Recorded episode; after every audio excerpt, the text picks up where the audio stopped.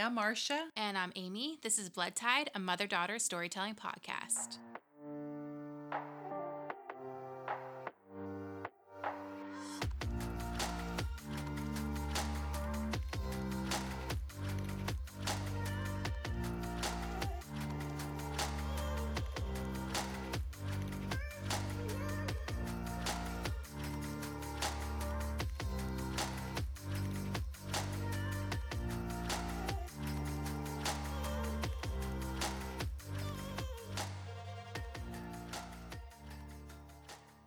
Welcome back, BT buddies. Welcome back. Well, it's been an interesting time in our country since our last episode, and I know that we're not a political podcast, but in light of recent events, we just wanted to say as women, we support women's rights. Today, I have a spooky story, and I wanted to mention that today's episode is a little bit different because it's a legend that has some controversy over the accuracy of all the events. Today, I'm sharing the original legend of the Bell Witch. It has many iterations and has been orally passed down through generations. This haunting is said to be one of the most famous supernatural stories in American history. The Bell Witch legend has inspired multiple television productions, many books, and movies, including a popular one titled The American Haunting. This story takes us back to the year 1750. John Bell was born in Halifax County, North Carolina, to William Bell and Anne Jones. John was an apprentice barrel maker during his formative years, but would later pursue a career in farming. In 1782, John married Lucy Williams. They bought a farm in Edgecombe County and began amassing wealth and influence in the area. In 1804, John and Lucy Bell moved their family from North Carolina to Red River, Tennessee, which is now known as Adams, Tennessee. They built a house on a thousand acre farm. Over the next several years, the Bell family lived a normal existence. They farmed their land, attended the Red River Baptist Church, where John was the elder, and Lucy birthed three children there. The Bell family consisted of John and Lucy, their children Jesse, John Jr., Drury, Benjamin, Esther, Zad, Zad, Zadok, I don't know, Z A D O K, really cool name, Elizabeth, Richard Williams, and Joel Egbert.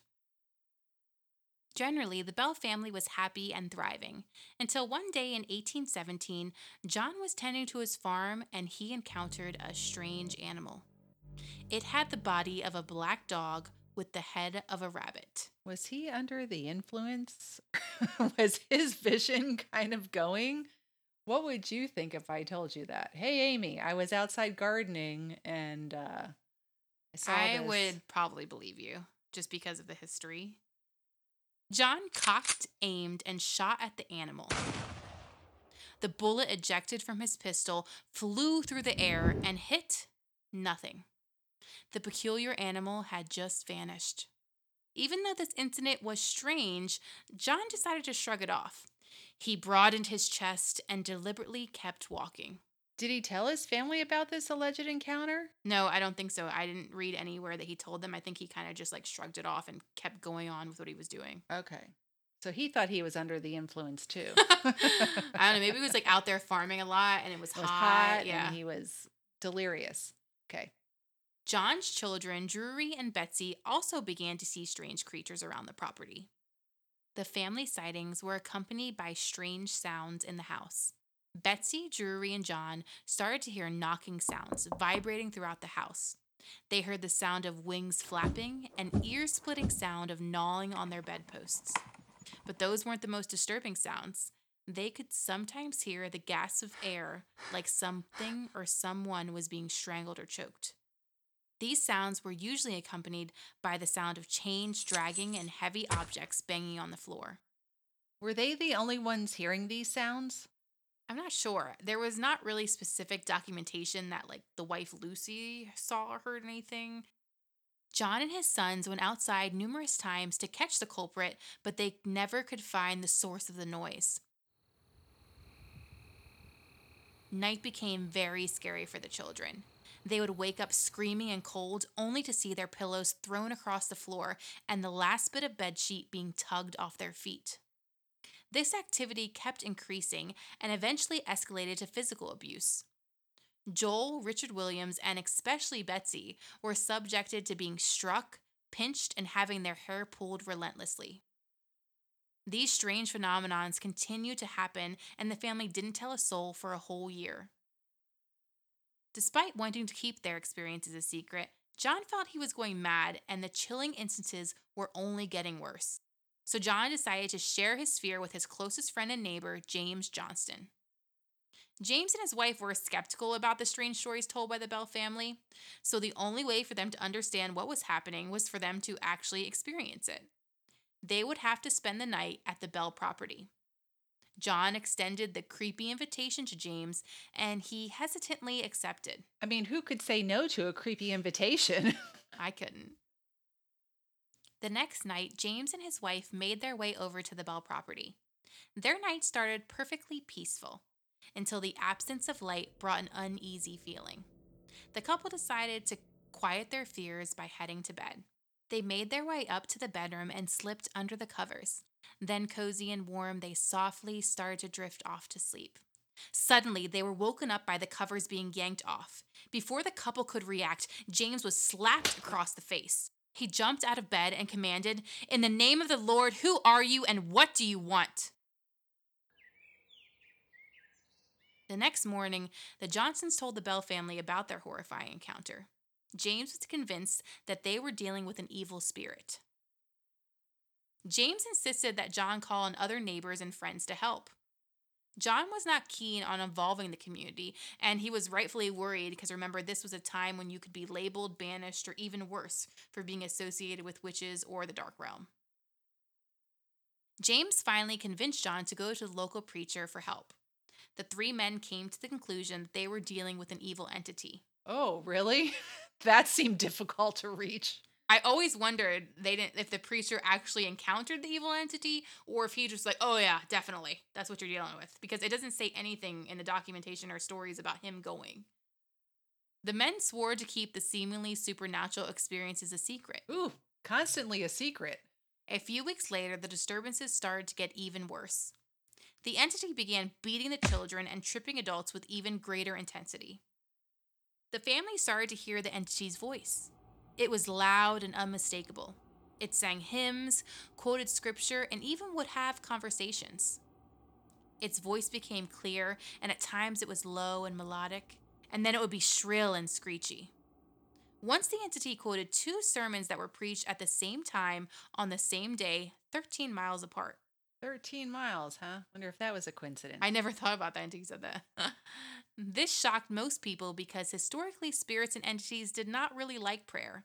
But this evil force seemed to enjoy prayer and even relished in its ability to repeat prayers.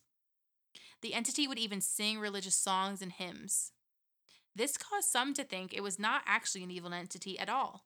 They were convinced it was a blessing bestowed on the family. Hitting people, biting people, or pulling your hair, hollering at you, thinking that was not a, blessing? MLL, yeah, a blessing. It was mocking them, giving them, you know, these religious, Yeah, the entity. yeah. Yeah, it was saying, "Ha, look what I can do." You think that this is like, you know, banishing me, but it's not. Yeah. The entity eventually announced its intention. It wanted to kill John Bell. Mr. Bell is a bad man, the entity reportedly said. I would have left right then and there. I would have just left. The entity also seemed to hate Betsy Bell and was especially abusive to her. Not only was Betsy slapped until welts appeared, but she started having these fainting spells. When Betsy felt like she couldn't take any more, her parents sent her to a friend's house to spend the night. Only the night? oh, one night away.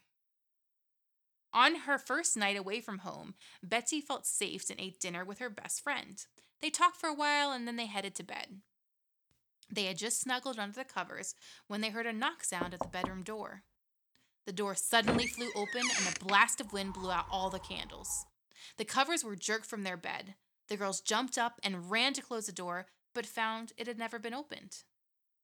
People accused Betsy of making up the ghost and creating the noise herself using ventriloquism. But the hauntings grew beyond anything a 12 year old girl could possibly do. A 12 year old ventriloquist? I mean, there was no internet. Like, I don't, I don't know even know if they had like manuals or books on how to be a ventriloquist at that point in time. They had some ventriloquism, but I think it was not like a a well received kind of act or or entertainment. So, what I have to say is pretty skilled Betsy. if I know people she's think twelve that you years can old, be so 12. unless her uncle was a ventriloquist and we don't know, and he taught her everything, and still then, Right. I ventriloquism is pretty hard. You have to like act like you're not, your mouth can't be moving, right? And you have to have a puppet.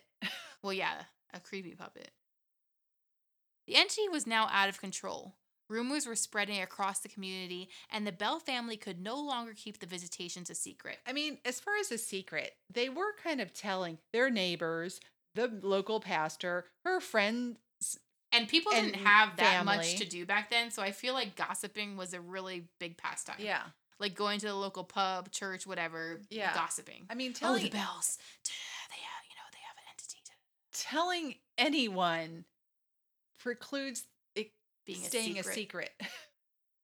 So this caused people to start visiting the farm. oh, great. And the visitors, and to the visitors' surprise, they started having horrible encounters with this entity. Oh my. They didn't listen to the rumors, but they wanted to go anyhow. They just wanted to see firsthand. Yep. Rumors of the haunting spread beyond the town of Adams and all the way to Nashville, where then Major General Andrew Jackson, and yes, he was the seventh president, became interested. John Jr., along with his brother Drury and Jesse, fought under General Jackson in the Battle of New Orleans. In 1819, when Jackson heard about the disturbances, he decided he wanted to pay a visit to the Bell home. He wanted to investigate for himself. Jackson arrived at the Bell home with an entourage. He had several men with him, well groomed horses, and a very large wagon. I guess it was kind of like a celebrity coming to your house back in the day, right? Probably, yeah, he was like a, a major general. As his horses approached the Bell property, the wagon jolted and came to a sudden stop. It had become stuck in the mud, and the horses were unable to pull it out. Well, that's what Jackson's party thought.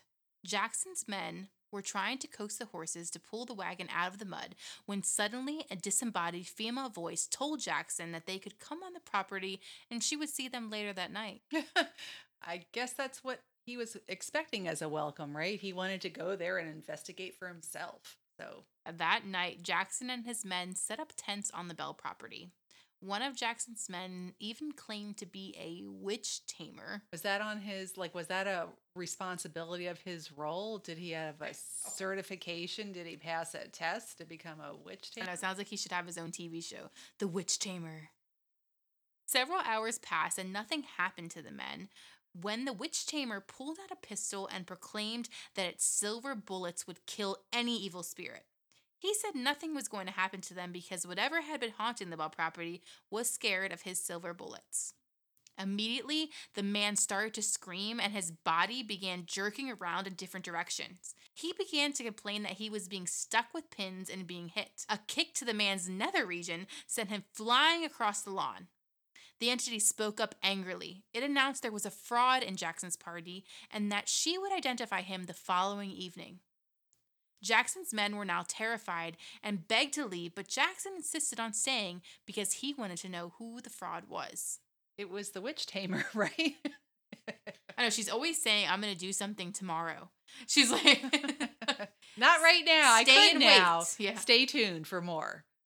What happened next is not documented because the story jumps to the next morning when Jackson and his entourage were spotted heading back to Nashville. The name Bell Witch is said to have been coined by President Andrew Jackson. Andrew Jackson's visit has been heavily contested throughout the years because some say there is proof that he was somewhere else during the time he's said to be on the Bell property. Regardless, I think it's an interesting, controversial part of this story. The entity was often pressed to reveal its identity. Once it declared it was a spirit from everywhere heaven, hell, and earth. I'm in the air, it said. I'm in houses, any place, at any time. I've been created for millions of years. Another time, the entity claimed to be a rich immigrant who buried his treasure on the Bell's property.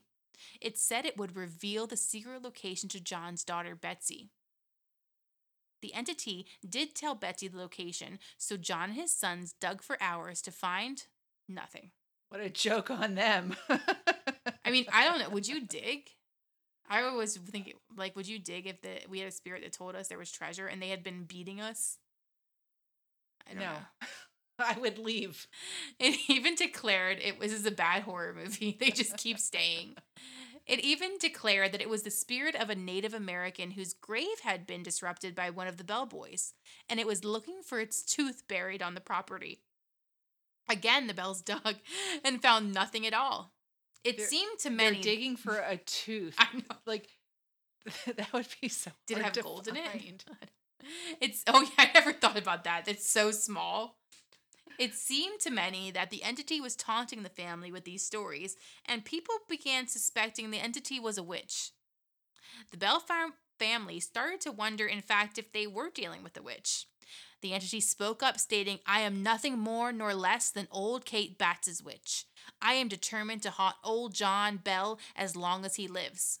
It is then that people began calling the, the entity Kate or the Bell Witch. Doesn't matter. I would still leave. It doesn't need a name. Kate Batts was an outcast in the Red River community, and she had little money, and she was doing the majority of labor on her family's farm because her husband was paralyzed in an accident. She had the habit of trying to impress people, so she often made these big scenes in public. There were also reports of bad blood between Kate Batts and the Ball family. There is a document attesting to some bad business dealings between the two families. Kate Batts was very much alive at the time of these allegations and was said to be outraged by the accusations. You know, Amy, we know that labeling women names, especially calling them a witch, is a common way when people don't understand someone or, Or how they're living or yeah. they're different. Yeah. Yeah, and being a witch back then was like the ultimate. You don't want to be called that at all. Yeah, Your whole life could be ruined, let alone you could not be like, you know, killed. I mean, she was having to do a lot of the work that probably men considered the the uh, work men would do because her husband was was And who knows, back then. I think too, if like being paralyzed or something, that they think, oh, because they, you know, they thought everything was like a, an omen or like something bad. Yeah. Maybe they thought she was already because he was paralyzed. Yeah. She vowed to prosecute whoever perpetrated the rumor because she said she was no witch. No one was ever prosecuted because the rumored source was the spirit itself. The townspeople said that the spirit was the only one who claimed to be Kate Batts. So she didn't know. like that's confusing. She's prosecuting the spirit. Many years later, Kate passed away, never being able to clear her name. Even in her death, the suspicion stayed with her. On the night she passed away, no one wanted to sit with her body, which was a common custom of that time. Again, the labeling of women, right? Yeah. And and what that what Well, that that's sad too. The Bell Witch had been tormenting the Bell family for almost four years when jo- John Bell became seriously ill. John, who was now in his 70s, began struggling to eat. He was claiming it was nearly impossible for him to swallow.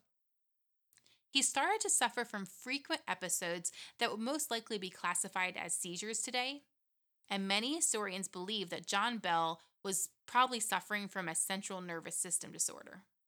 According to the legend, the Bell Witch cackled at John's sudden illness. The entity was heard laughing throughout the home.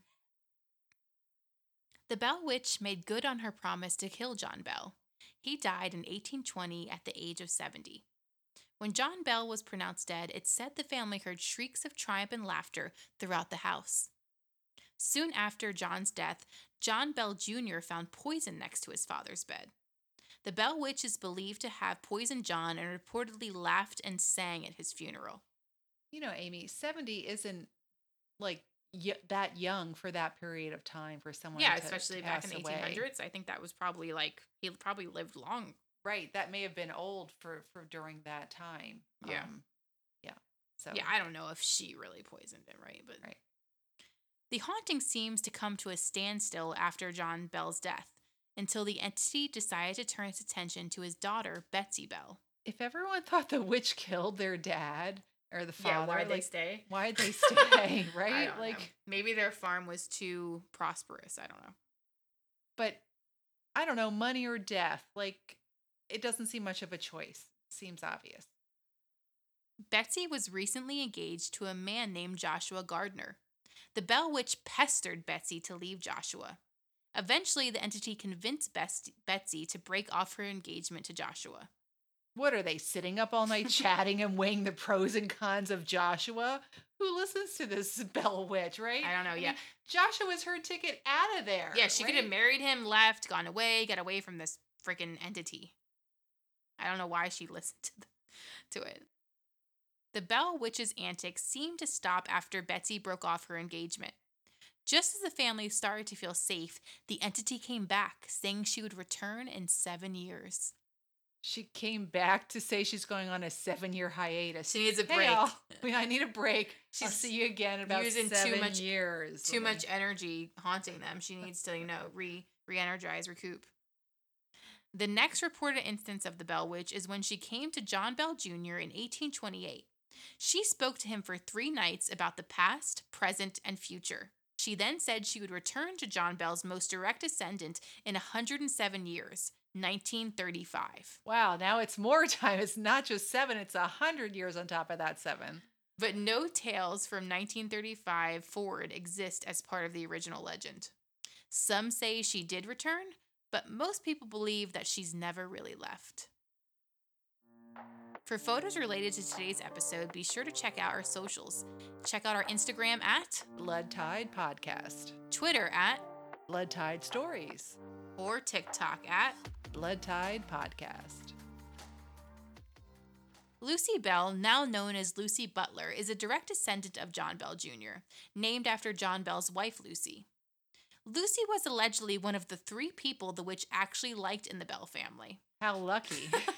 Lucy said that stories of the witch were a fond part of her childhood. Lucy was interviewed in 2018 on the Travel Channel during a show when she led a team of paranormal investigators to the property. During the taping, she's quoted saying, It was pretty interesting because when things happen, we would just naturally turn and say, Oh, the Bell Witch did it. I wonder what, you know, how she figured out she was liked. Is it that is she, She didn't get slapped around. Yeah. You know, I mean, did she share the next lottery ticket numbers with her? Like was she sharing things or it was just like no touching and no not bothering you? Lucy believes that the witch is not confined within the limits of the Bell family property. She thinks it follows her family wherever she goes. Lucy and her daughter Jennifer have seen the black dog from the original legend, and when Jennifer was growing up, they often saw a giggling girl running around the house at night. Not everyone in the Bell family believes the witch or really wants to talk about the legend. Lucy said her grandfather, a Methodist preacher, refused to allow one word about Kate to be spoken in his presence. But Lucy said she thinks this could be because of a negative experience he might have had with the entity. Really? Lucy's quoted saying, I think she punished the people sh- that needed to be punished, but I think she also took care of the ones that she liked. An interesting perspective when you're one of the ones she liked. Lucy had stopped getting visits from the Bell Witch. She considers herself to be a devout believer in God and prays every morning. But she said that doesn't mean she can't also believe that the Bell Witch still exists. There is also a Bell Witch cave on the Bell property. It played a relatively minor role in the original Bell Witch legend.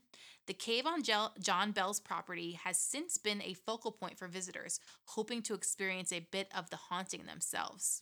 Wanting to get slapped around and have welts and Many believe that when the witch departed the family, she fled into the sanctuary of this cave. and that's where she's been resting on her hiatus all this time. 7 years, 107 years. Now it's, I don't know what, 200?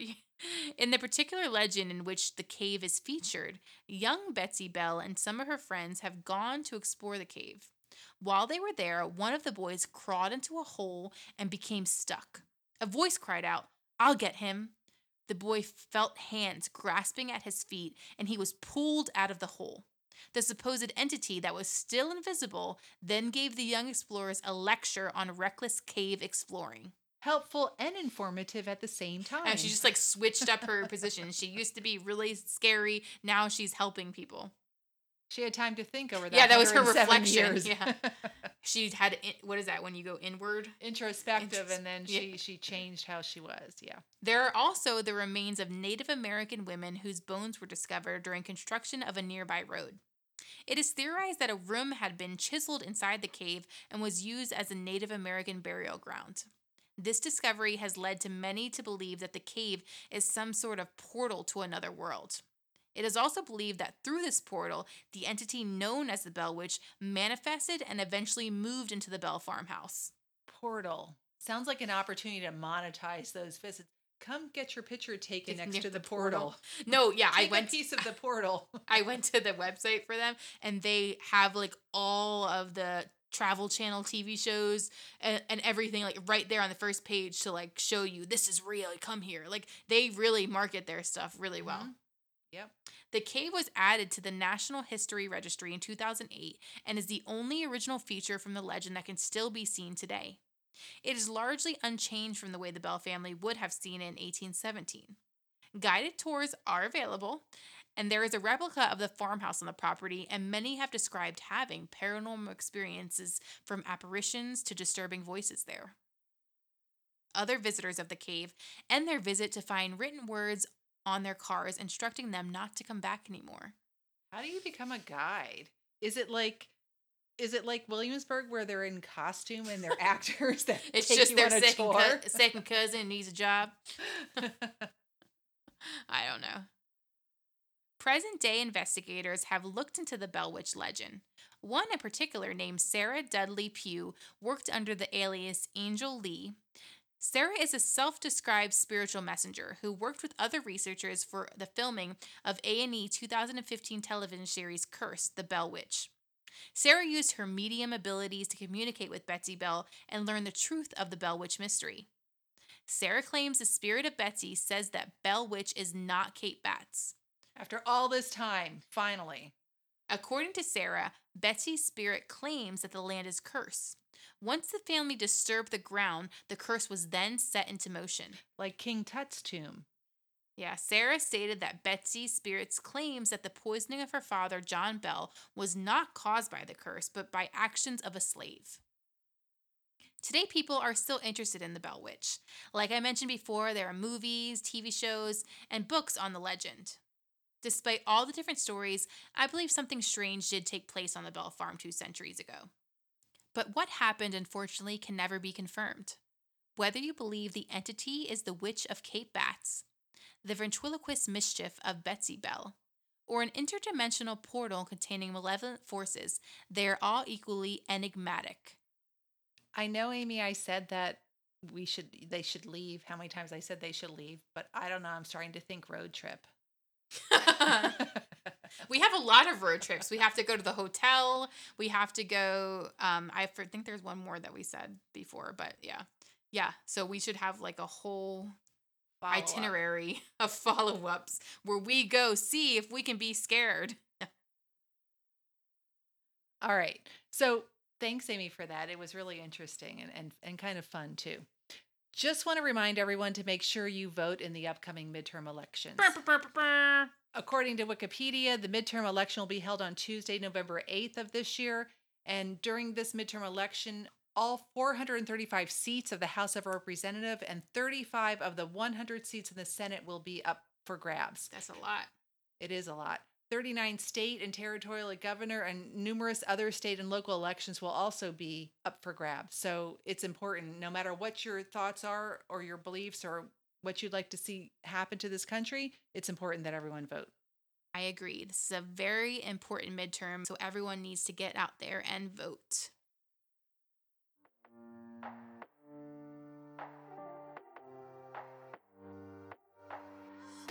All right, well, if you enjoyed today's episode, please subscribe wherever you listen to the podcast. We appreciate all your support and join us July 21st for another episode.